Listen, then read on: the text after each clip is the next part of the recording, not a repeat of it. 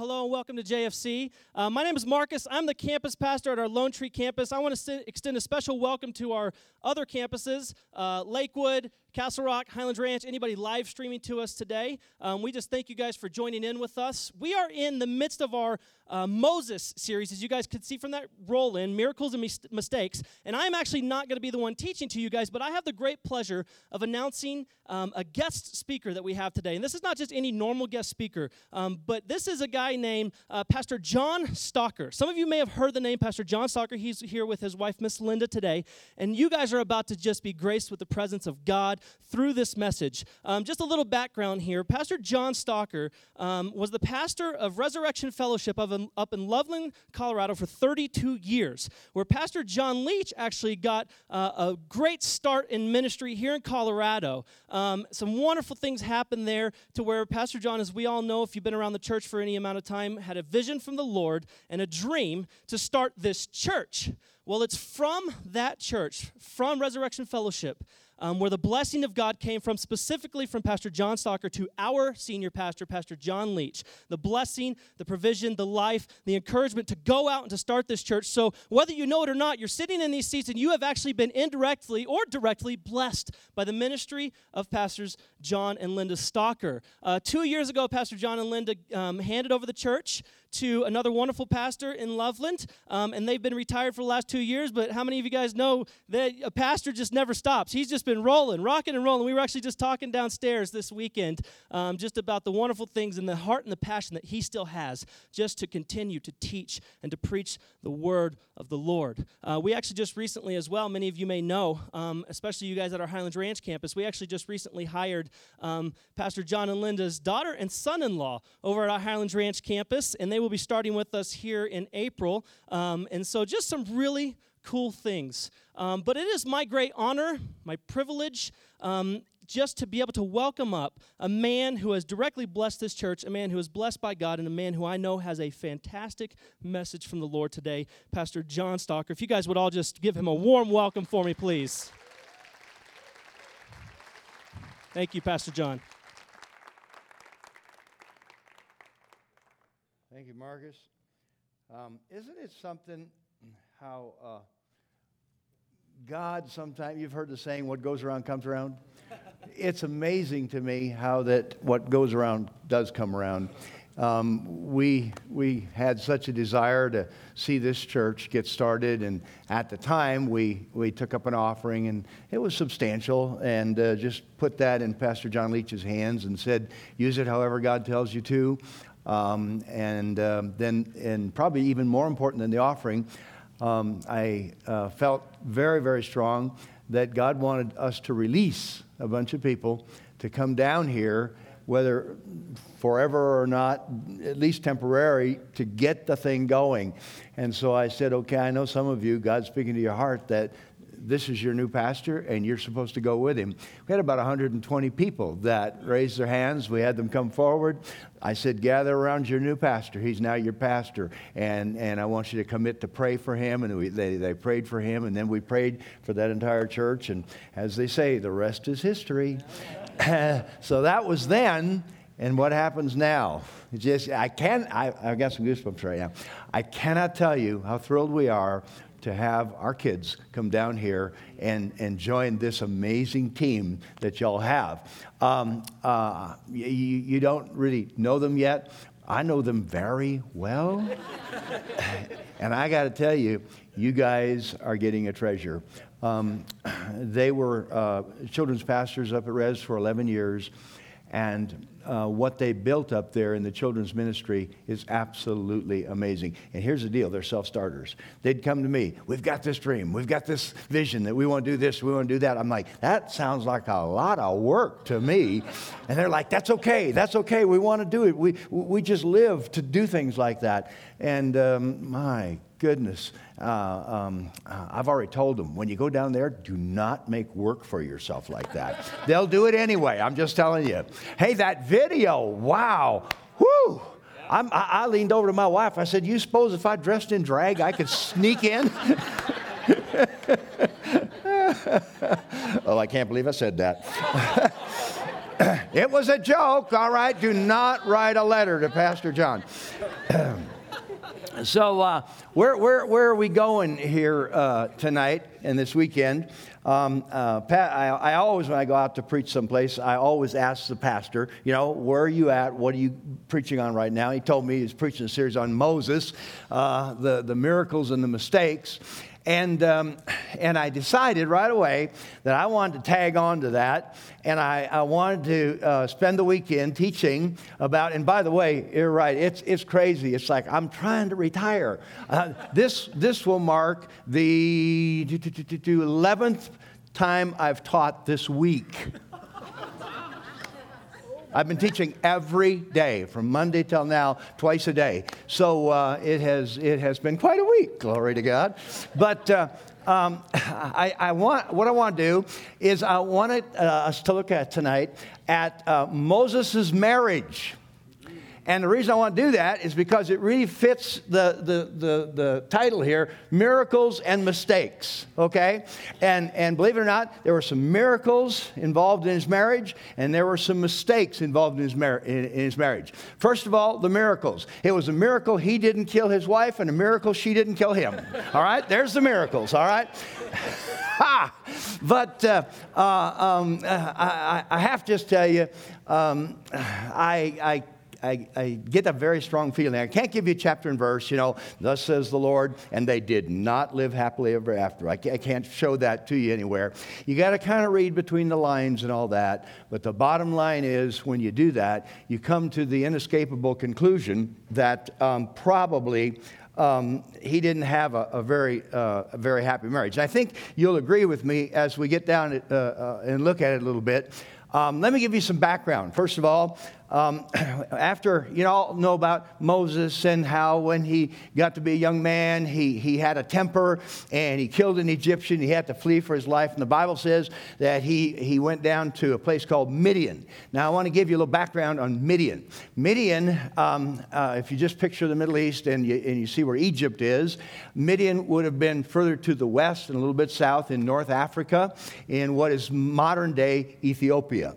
And um, and I'll give you a little background about this, this area called Midian. After Sarah, Abraham's wife, died, a lot of people don't realize this, he married another woman. Now, this freaks me out because, I mean, they said he was so old and feeble he had to be carried around. And yet he married another woman. Her, her name was Keturah. And by her, he fathered six more sons. Dude, I'm telling you, I, I, I, can't put my head around that, okay? Um, but but one of those sons was named Midian. And he went down into that area, was the forefather of the Midianites, which provide all kinds of trouble for, for the children of Israel. But uh, that, that's a little background on that. So, so uh, Joseph, he went that same direction when he fled uh, uh Egypt. And the Bible tells us that he went, he came into an area where the, the shepherds were watering their flocks.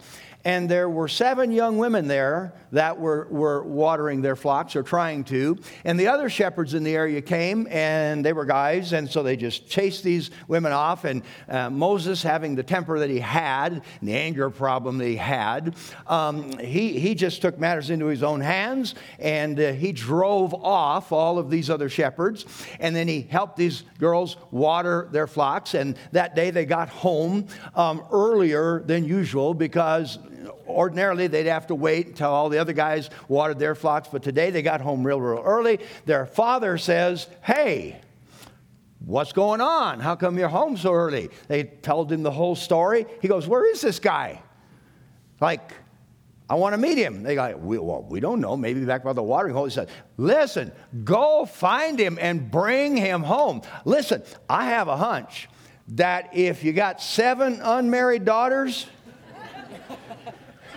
Yeah, you got it. yeah. You're, you're, you're getting desperate, okay? I, I got to find him some men. And apparently, there weren't a lot of good qualified men in his opinion because, you know, they were all scumbags. They're chasing his daughters off. If they had a brain, they'd have been helping his daughters, okay? But they weren't doing that. And so it's like, man, I think we got us a keeper here. Let's go find him and bring him home. And so they, they brought him home and he had dinner with them. And uh, Jethro, the father, he, he, he uh, made an offer to him.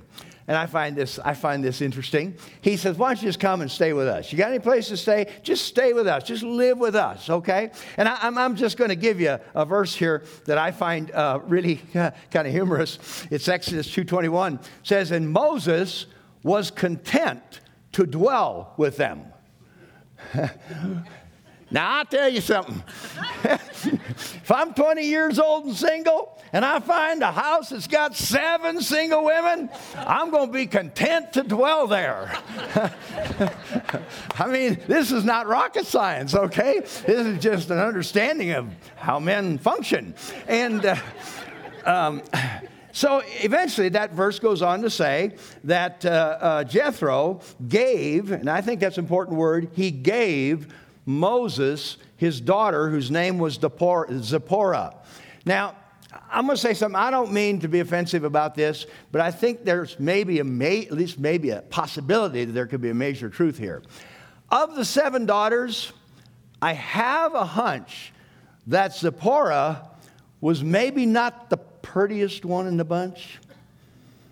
You say, well, how do you know that? Well, I don't know it for a fact, but I have a hunch it's like that because the most beautiful would have commanded the highest dowry. I got a hunch Zipporah was maybe not the prettiest, maybe not even close to the prettiest. I have a very good suspicion, I'm, i know I'm right on this, that Zipporah also had a huge anger problem and a temper. And uh, now we're going to start seeing here why I think they didn't have a happy marriage. You got a guy with an anger problem, you got a woman with an anger problem, and you have a miracle if they don't kill each other. All right? So, so um, anyway, they get married, they, ha- they have two sons. Things appear to be going pretty well. And then Moses, one day, when he's out with the sheep, he has this burning bush encounter that you've all read about comes back and he says to Jethro, his father in law, Listen, I had this amazing encounter today with God. God told me to go back to Egypt, and this is what he told me to do. So Jethro says, Well, if God told you to do that, you need to do it. And so uh, um, the next thing you know, uh, Moses and his family, they strike out for Egypt. And on the first night, something really bad happens. How many of you know sometimes husbands and wives, they can just kind of get at each other a little bit? Is there anybody here married who hasn't at some time or another gotten at each other a little bit? I'm going to cast out the spirit of lying if anybody raises their hand. but you also, if you're married, you know that there are other times when it ain't a little bit. It's, a, it's one of the big ones. Anybody? Let's be honest, okay? It's just us. I'm watching you, woman, to make sure you raise your hand. Anybody here married ever had a big one? Oh, dear Jesus, I don't even want to think about it, okay? But she's got both hands up down here. so, um, they had a big fight, and, and, and, and we'll read here a little bit. I want to read this portion because it's a little bit confusing and I'll maybe help you understand a little bit. Um, uh, this now is their, their first night out on their journey to Egypt. Let me just say, I have a hunch that Zipporah was really tired, lack of sleep, been a, you know, you, you didn't like travel in the comfort that we have today. It's hot, it's dusty. She probably isn't too excited about her husband's job assignment, the whole thing, okay? And then something happens. It's verse 24. It's of the fourth chapter. It says, It came to pass on the way at the inn that the Lord met him and sought to kill him. and, and let me just, like, why? Here was the issue apparently, God had told him that one of his sons was not circumcised. Now, the, the, the thing of circumcision was really important to God because it was a sign of the covenant. When God made the covenant with Abraham, this is how the covenant is ratified. This is, is, is a part of it. If you aren't circumcised as a male, you are not a part of the covenant. So God had told him that, and apparently he didn't do it. Verse 25. Uh, and how many, how many know why he didn't do it? You got it. okay? I mean, his wife was a Midianite. Circumcision, that's, that's brutal, that's bloody, that's, that's something you just don't do. But bottom line is, God told him to do it, and God didn't give him a choice. Then Zipporah took a sharp stone, cut off the foreskin of her son, cast it at his feet, and said, You're a bloody husband. That's not nice to call your husband a bloody husband, okay? And so, so he, God, let him go. And then she said, A bloody husband you are because of circumcision.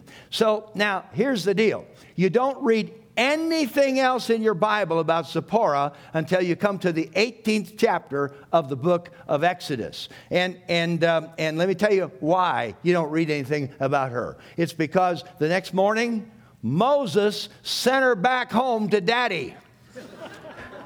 Now, that's a serious, serious fight, okay? It's like, no, I'm, you're, you're home. To, I'm not putting up with this. You're going back home. You say, how do you know that, Pastor John? Well, when you go to the 18th chapter, uh, starting with verse 1 and 2, it says this when Jethro, and that's his father in law, Moses' father in law, heard of all that God had done for Moses, how, and, and by the way, you understand, now in the 18th chapter, Moses has gone down to, to Egypt. Uh, they've had the 10 plagues and, and all of that, and the children of Israel have, have come out, come through the, the, the, the waters uh, of the Red Sea, and, and now they're at the Mount of God where, where the Ten Commandments was given. So here it is.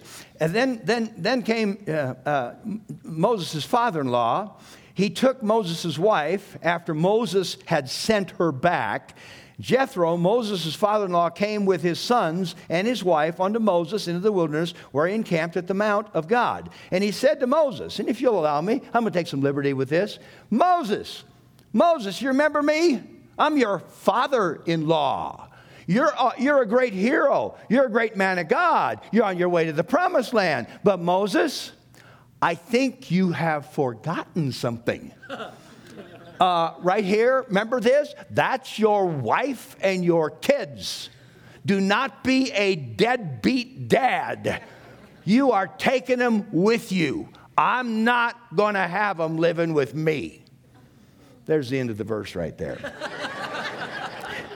now, let me just say, uh, the church, this doesn't to me appear like a very happy marriage. This, in fact, is a totally dysfunctional marriage. I've been pastoring for uh, nearly 50 years, and uh, during that time, um, I've done a lot of marriage counseling. And uh, I've observed a lot of marriages, both the good, the bad, and the ugly, and the great, by the way. And I, I, I got to tell you that in my opinion, when people have great marriages, there are certain common things that are just common. I mean, if you have a couple over here that has a great marriage, and you have a couple over here that has a great marriage, and you start talking to them, you find that there are just some things that they have in common in their marriages. And, and, and, and when you find people that don't have great marriages, Generally, there's the same thing going on. When I look at Moses and Zipporah, guess what? I don't find anything about that marriage that would qualify it for being it even being possible for them to have a, a great marriage, a good marriage, let alone a great marriage. Let me give you some illustrations of what I'm talking about. Here's one of, one of the things I've found out by being married. By the way, Miss Linda and I Celeb- this year, in, in just a few months, celebrate our 50th wedding anniversary. Yay, God! It's a miracle. okay, but uh, um, um, here, here's one of the things that you got to learn about marriage in a hurry. Marriage is not like eating at Burger King. Remember Burger King? They, they got this thing they're so proud of. You can have it your way at Burger King. Honey, in a marriage, that dog won't hunt. I'm just telling you, that will not work. The, one of the first things you need to do when you get married, and even before you get married, is to come to a place in your own mind where you go, you know what? If I have a strong self will, I want things my way, it's my way or the highway and that kind of thing, honey, you need to kill that self will. And, and, and if you're married to somebody that has a strong self will like that, I want to give you a good piece of advice. Do not try to kill their self will, they will kill you. All right? Do it. If you've got, if you've got a self will problem if, with either of you in your marriage, the person who has it is the person that needs to deal with it. And you, and you, and you need to deal with it like this. Here's, here's, here's the secret of happiness in a, in a great marriage it's not, I get my way all the time. That's, that's not how it works. I get, I'm happy because I get my way every day. No, no. Here's how it works. I am happy. I get immense happiness because my wife feels like she's married to the greatest husband on planet Earth. And you know what? She didn't feel like that because I always wanted my way. She feels like that because she knows it's more important to me that she gets her way than I get my way. I get my joy from giving that woman her way. I get my joy in seeing her happy. And can I tell you something? I heard this not too long ago. Somebody said this. I just remember somebody saying this not too long ago. What goes around comes around. Come on now. What goes around comes around. And, and, and, my wife, sometimes I preach like this, I, and, and, and I have people here that used to attend Res before they moved down here. And, uh, and um, I have this saying whatever Miss Linda wants, Miss Linda gets.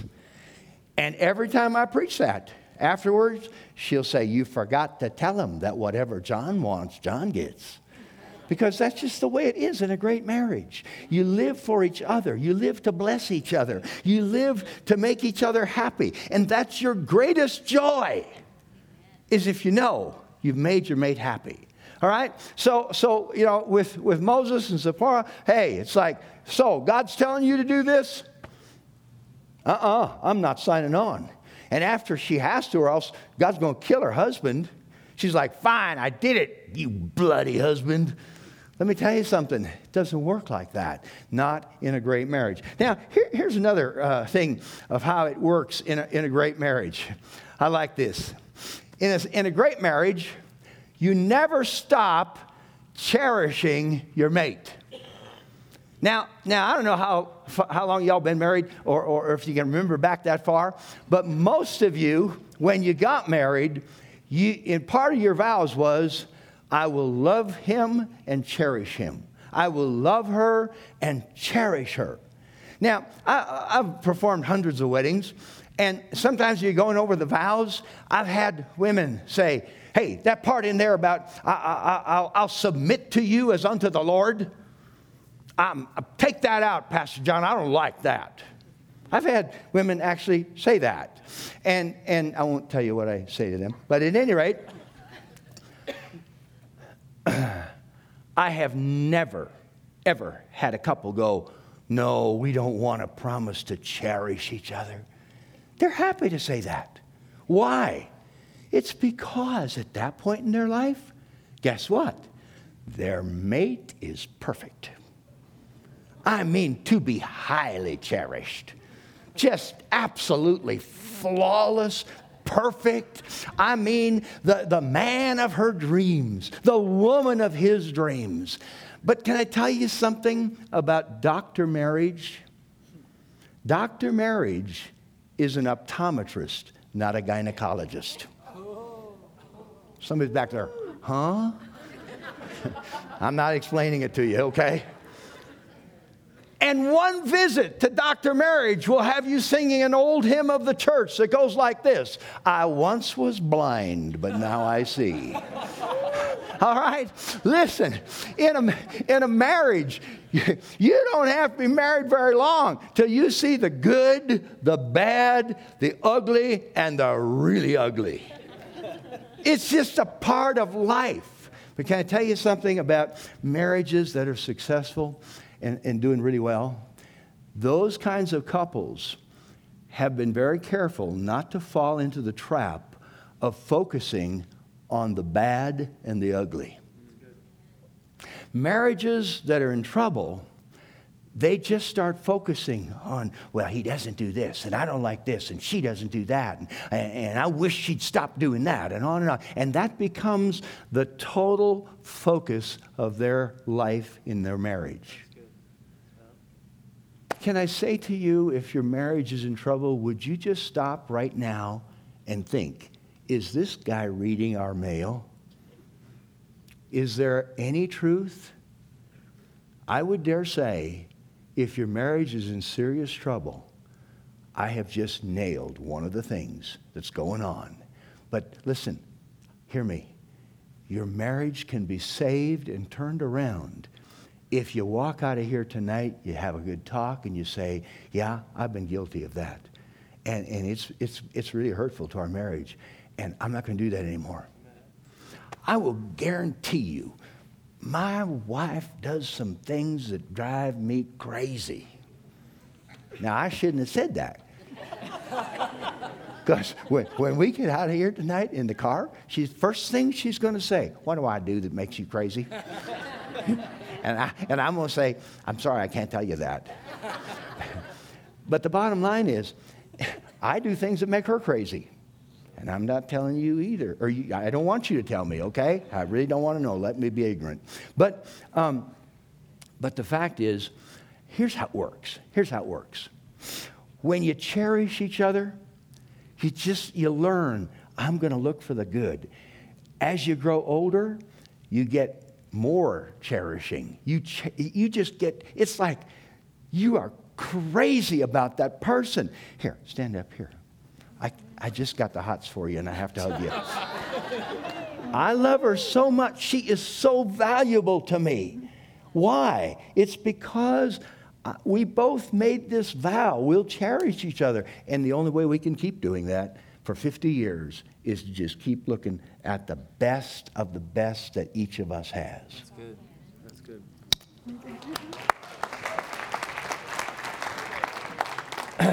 so there it is, and it's not all that hard either. now, I got to tell you something. Got to give you a warning. If you have developed bad habits and you've been, you've been like looking at all the stuff you don't like and all that, can I tell you something? At first, it's going to seem really difficult to change that. It's going to take a conscious decision on your part. And, and, and I got to tell you, it's going to seem totally unnatural. Just do it. Just do it. And you'll find out it will bless you. Now, here, here's another area um, where obviously Moses and Zipporah just, just really blew it. Um, and this is going to be probably one of the most important things I'm going to teach you today. And, and I, want to, I want to start this by saying, I'm going to warn you in advance, you're going to hear something in the next uh, uh, 15 minutes or so that is absolutely going to seem to be totally contrary to everything you've ever believed or been taught. Please, just because it's new, don't, don't be like looking at it like my grandchildren look at something that they've never eaten before. And they're like, I ain't eating that. I don't know what that is. You know, try it. You will like it. No, I'm not eating that. I just took care of them uh, this week, two of my grandsons. That's the way they are, okay? Don't be like that. There's, there are things that the Bible says that we haven't yet ever tapped. How many believe that? Yeah. And, and, and, and, and so this is going to seem different. Don't be afraid of it. Think about it. And it's either in the Word or it isn't in the Word. And if you are not sure that I'm giving you the right interpretation, we'll do some Hebrew word study and all that. If you're not sure, then afterwards, study it for yourself and see whether or not I am telling you the truth. And, and, and, and here's what it all involves in a great marriage, two people learn to work together as a team. Now, I have to be honest with you. I don't think a lot of people in the church really know what that looks like. Because the fact of the matter is, the church hasn't taught much about how a husband and wife can work together as a team. What has the church taught? Okay, let's just do a little, little. Uh, uh, I've been teaching school this this week. I, t- I told you I, I, taught all the, these uh, classes this week. It was up at the Resurrection Christian School, and what I like about it is you can like ask for discussion and all that. So I'm kind of hooked on that. That's fun. So let me let me ask you a question here, and, and just if you think you have the answer, just just shout it out. Don't say it quiet. Just shout it out. Um, uh, I'll be kind if you have the wrong answer. I'll be kind to you. Okay, but um, if we were to ask the question in a marriage, what is the job of the husband? What's his job? Protector, Protector provider, Leadership. Yeah, what kind of leadership? Spiritual leadership. He's the head, okay? That's the word I was hoping somebody would say to be just, just the head. Just get out there and lead and be the head. Now, how about the wife? Wives, what is your number one job that you're supposed to do?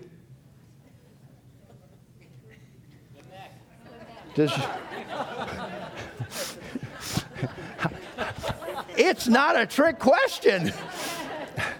Um, uh, man, I got to talk to your pastor about he needs to do a series on marriage. But uh, come on, wives, wives. Submit. Yes, somebody knows their Bible. Wives, submit. So here we have it. Husbands, you're the head, you lead. Wives, you just submit to him. Wow, that's really teamwork. okay? Wow, what teamwork. Fantastic concept, man. You just lead, I just follow along behind. now, if we were to do a survey and say, just the husbands now, okay, and the wives wouldn't be present. Guys, how do you feel about all that? Do you feel really good? How many of you got, don't raise your hand now, okay, okay? I'm here to help, not create problems, okay? but anyway, if I were to ask guys, just be honest. How many of you guys you just you just really eat that up? You you just think this is the greatest thing in the world. I mean, this is slicker than than, than creamy peanut butter. Um, uh, I like just having that arrangement. I'm just out here leading. How many are totally comfortable with that? I'm telling you, not too many men would raise their hand that they are totally comfortable with it. Because I'll tell you, from working with men for years, men struggle with this. It's like, number one, I don't feel like I'm doing a very good job. Hmm, getting quiet in this church. I don't feel like I'm doing a very good job. And in fact, some men even feel condemned. It's like, I'm a failure. I'm just, I, I, go to men's advances and I hear all this stuff and be the leader and be the head and come on, man. We had a, we had a uh, men's advance uh, a couple years ago at Res where the theme was man up. Come on, just rise up, men, and be what God's called you to be. Bless God. now, uh, on the side of the women, they're just like, there are women that are so frustrated. They're just, they're just like, they're ready to bite a nail into. it's like, it says, Wives, submit yourself unto your husbands as unto the Lord.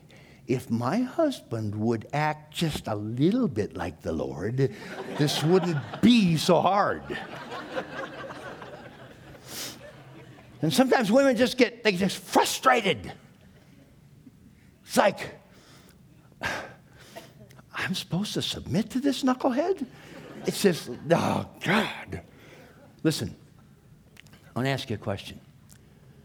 Um, is it possible that there's something else here besides just wives submit to your husbands? Husbands, you're the head. Now somebody's going to say, but it's in the Bible. It says it right there in Ephesians. Yeah, I know that. But is it possible that the Bible says something else about this amazing union between a husband and a wife that would give us a little more ability to understand how this whole thing's supposed to work? Hmm? Well, trust me, there is. And if you want to know where to find it, all you got to do is go back. How many know this whole thing of husband and wife, it was God's idea? And he tells us about it before he ever does it, back in Genesis. Now, let me jump back up here. At my age, this step is getting a lot higher than it was last time I was here. But let's, let's just look at that. Genesis chapter 2, verse 18. And the Lord God said, It is not good. Everybody say, not good. Not good. It is not good that the man should be alone. I will make him a helpmeet for him. Now, first of all, the word help. It's that Hebrew word that's translated help there. It is found 21 times in other places in the Old Testament. And every time that word is used, it is always translated help. now, what deep insight can we get from this? Well, kind of looks like this. Guys, it appeared to me you need help. Ushers, lock the doors. Don't let any man out. you need help. I think the Beatles had it right. Help. I need somebody. Help. Not just anybody. Help. I need somebody. Help. I didn't sell as many albums as they did. so now the question that begs an answer is help with what? That's really important. Help with what? Um, help. Uh, men seem to have this amazing sickness that causes them not to be able to find things.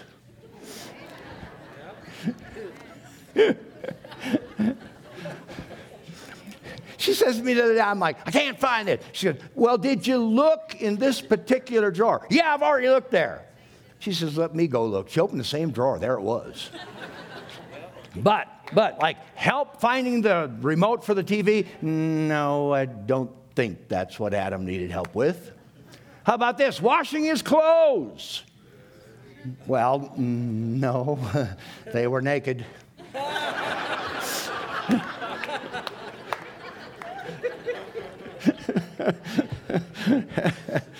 he didn't even dress in drag. so, help with what? Well, he said a help meet. Now, if you look at the word meet, you will find that the literal meaning of that Hebrew word that's translated meet means a counterpart or a mate. Because of that, some of you have translations that read a companion. Now, listen to me.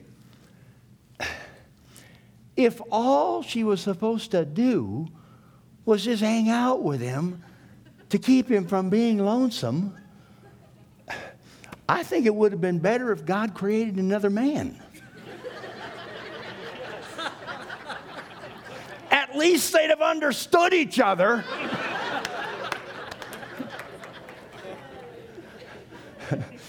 if, he, if God, I was thinking about this earlier today. I told my wife this. I said, if God had just created another man so they could just have somebody to hang out with, that would have been the world's first example of dumb and dumber. okay. okay. So, okay, she's supposed to be a companion for him. But what specifically is she supposed to be doing besides just like hanging out with him? Well, in order to get that, you got to look at that word meet again and go a little bit deeper. The Hebrew word that's translated meet there is the Hebrew word um, neged. This would not preach down south in Georgia, okay? Some of you didn't get that. Think about it for a while. It, it simply means a counterpart or a mate. But if you really want to know what she was supposed to be doing, you have to go to the root of neged. And the root of neged is the Hebrew word nagid. Somebody's quick over there. Nagged, as in nag. Now, now, there's no connection there whatsoever the, the, to our English word nag and that Hebrew word nagged. No connection there at all. A lot of women don't know that, but shouldn't have said that. Ushers lock the doors, don't let any women out.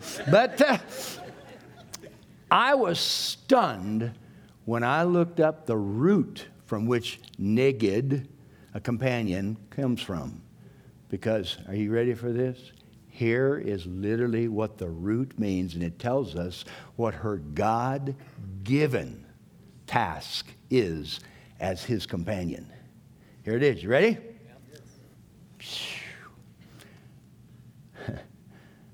to stand boldly out against and opposite to, and to announce or declare by word of mouth to the one present, to expose, to predict, and to explain.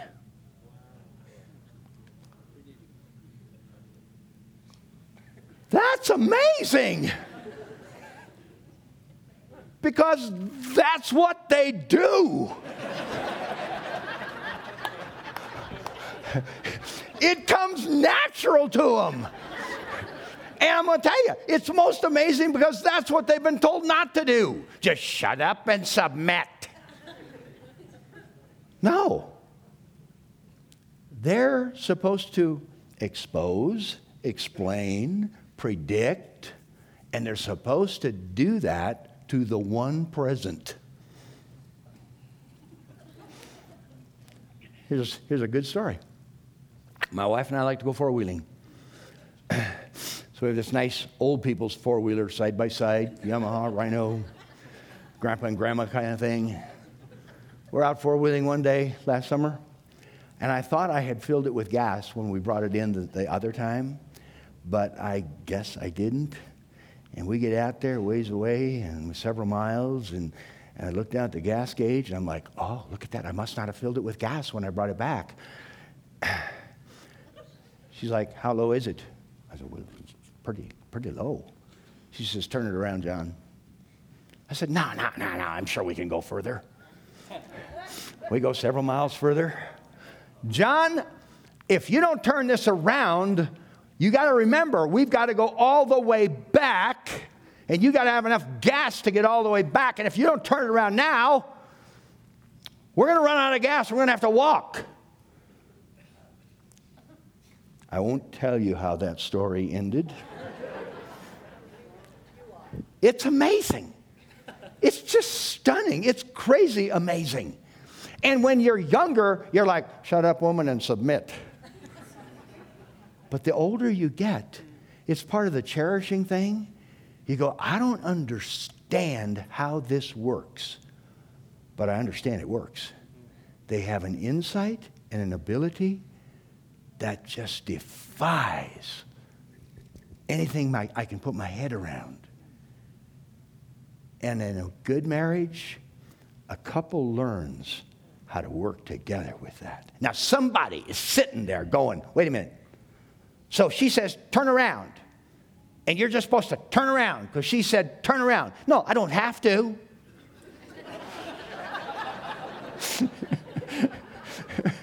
I can do whatever I stupid well please.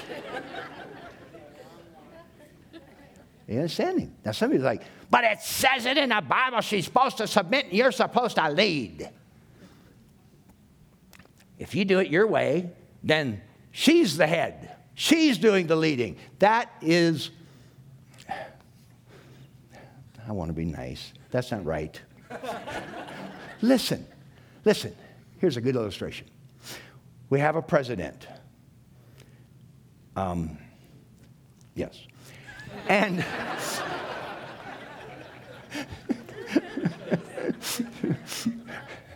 it's not my job to come down here and create problems with your, for your pastor.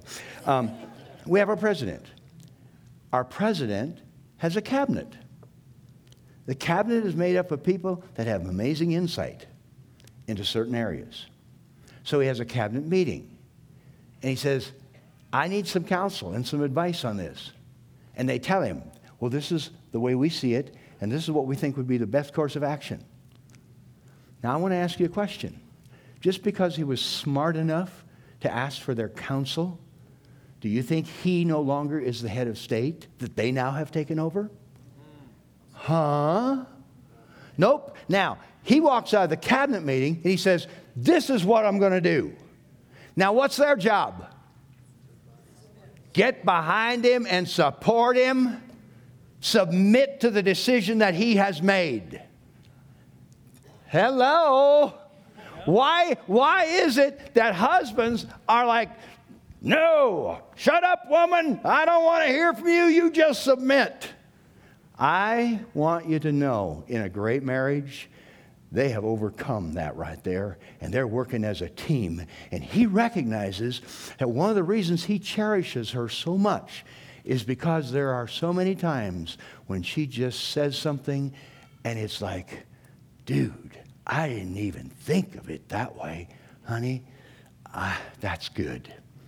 Now, he's still the head. He can do whatever he wants, and she's supposed to submit.